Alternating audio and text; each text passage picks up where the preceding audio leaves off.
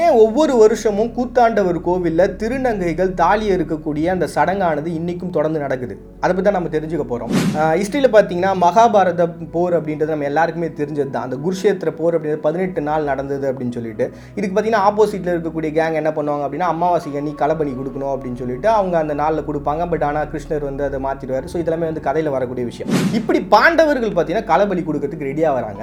அப்போ வந்து ஆப்போசிட்டில் இருக்கக்கூடிய படைகளை விட நம்ம மிகவும் பலம் வாய்ந்த ஒரு பர்சன் வந்து களபலி கொடுக்கணும் அப்படின்னு சொல்லிட்டு இவங்க சூஸ் பண்ணுறாங்க ஏன்னா களபலி அப்படின்றது சும்மா ஒரு சாக போகிற நாளைக்கு சாக போகிற ஒரு தாத்தாவையெல்லாம் களபலி கொடுக்க மாட்டாங்க. அந்த இடத்துலயே ரொம்ப பவர்ஃபுல்லான ஒரு பர்சனாக இருக்கணும். அப்படி யார் இருக்கா அப்படின்னு சொல்லிட்டு யோசிக்கும் போது நவாம்சம் கொண்டவன் பார்த்தீங்கன்னா அர்ஜுனன் தான். இது பஞ்ச பாண்டவர்களில் நவாம்சம் கொண்டவன் அர்ஜுனனாக இருக்கும்பொழுது அவங்களே வந்து களபலி கொடுத்துட்டா அப்படின்னா அது வெற்றிக்கான ஒரு வழியாக அமையாது இல்லையா? ஸோ அவனே இறந்துட்டா அது எப்படி வெற்றி ஆகும் ஸோ அதனால் இதுக்கு என்ன பண்ணலாம் அப்படின்னு சொல்லி ஒரு தீர்வு தேடுறாங்க. அப்போ தான் பார்த்தீங்கன்னா அர்ஜுனனுக்கு இன்னொரு ஒய்ஃப் இருப்பாங்க. அதாவது நாக இளவரசி உலுப்பி அப்படின்னு சொல்லிட்டு. அவங்களுக்கு பிறந்த பையன் பேர் தான் அரவான். இவனுக்குமே பார்த்தீங்கன்னா நவாம்சங்கள் பொருந்தும். இவனுக்கும் வந்து ஒன்பது கிரகங்கள் உச்சம் பெறக்கூடிய ஒரு பர்சனாக இருப்பான். ஸோ இவர் தனி ஒரு பர்சனாக இருந்தே ஆப்போசிட் படைகளை வந்து இவனால் வீழ்த்திட முடியும். அந்தளவுக்கு ஒரு பவர் ஸோ இவனை களபலி கொடுக்கலாம் அப்படின்னு சொல்லிட்டு முன் வராங்க. அப்போ தான் அரவான் அப்படின்ற ஒருத்தரை பற்றி இந்த குருஷேத்திர போரில் எல்லாரும் பேசுகிறாங்க இந்த களபலிக்காக அவர் வரதுனால ஸோ அவர் என்ன பண்ணுறாரு அப்படின்னா மூன்று வரங்கள் கேட்குறாரு எனக்கு மொதல் வரம் வந்து இந்த போரில் நானும் ஒரு மனிதனாக போயிட்டு போரிட்டு சாகணும் அப்படின்னு சொல்லிட்டு.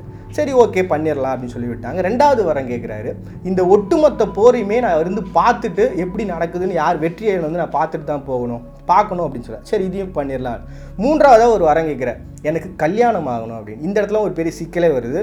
சாக போகிற ஒருத்தனை திருமணம் பண்ணிக்கணும்னு எந்த பொண்ணுமே ஒத்துக்க மாட்டான் ஸோ இந்த மாதிரியான ஒரு சுச்சுவேஷன் ஒன்றப்போ என்ன ஆகுதுன்னா விஷ்ணு என்ன பண்ணுறாரு மோகினி அவதாரம் எடுக்கிறார். மோகினி அவதாரம் எடுத்து அவர் வந்து திருமணம் பண்ணிக்கிறாரு. ஸோ இந்த நிகழ்வானது இடத்துல நடக்குது. அதுக்கப்புறம் பார்த்தீங்கன்னா களபலி கொடுத்துட்றாங்க. அதுக்கப்புறம் அதே மாதிரி அவர் சொன்ன அந்த மூன்று வாரங்களும் வந்து நிறைவேற்றி முடிஞ்சிருக்கு முடிஞ்சிருது. ஸோ இப்போ இந்த விஷ்ணு வந்து மோகினி அவதாரம் எடுத்தார் இல்லையா? இன்னைக்கு பிறந்திருக்கக்கூடிய திருநங்கைகள் எல்லாரும் தன்னை வந்து மோகினி அவதாரங்கள் அவதாரங்களாக நினச்சிக்கிட்டு அன்னைக்கு அதாவது கூத்தாண்டவர் கோவிலுடைய அந்த திருவிழா அன்னைக்கு என்ன பண்ணுவாங்கன்னா அந்த கோவிலுக்கு போயிட்டு அந்த கோவில் பூசாரியும் தாலி கட்டுவாங்க. அந்த தாலியை கட்டினதுக்கப்புறம் மூணு நாள் கழிச்சு அந்த களபலி அதாவது களபலி அங்கே நடந்திருக்கும். அதே மாதிரி மூணு நாள் கழிச்சு இவங்க அந்த தாலி அறுத்து தன்னுடைய கனவு இறந்துட்டான்னு சொல்லிட்டு இவங்க ஒப்பாரி வச்சு அழக்கூடிய அந்த நிகழ்வு தான் அங்கே நடக்கும். அதாவது இந்த களபலி கொடுத்த அன்னைக்கு பார்த்தீங்கன்னா முப்பத்தி ரெண்டு துண்டுகளாக வந்து உடம்பு வந்து வெட்டியிருப்பாங்க. அது முப்பத்தி ரெண்டு இடங்கள்ல இருக்கும்.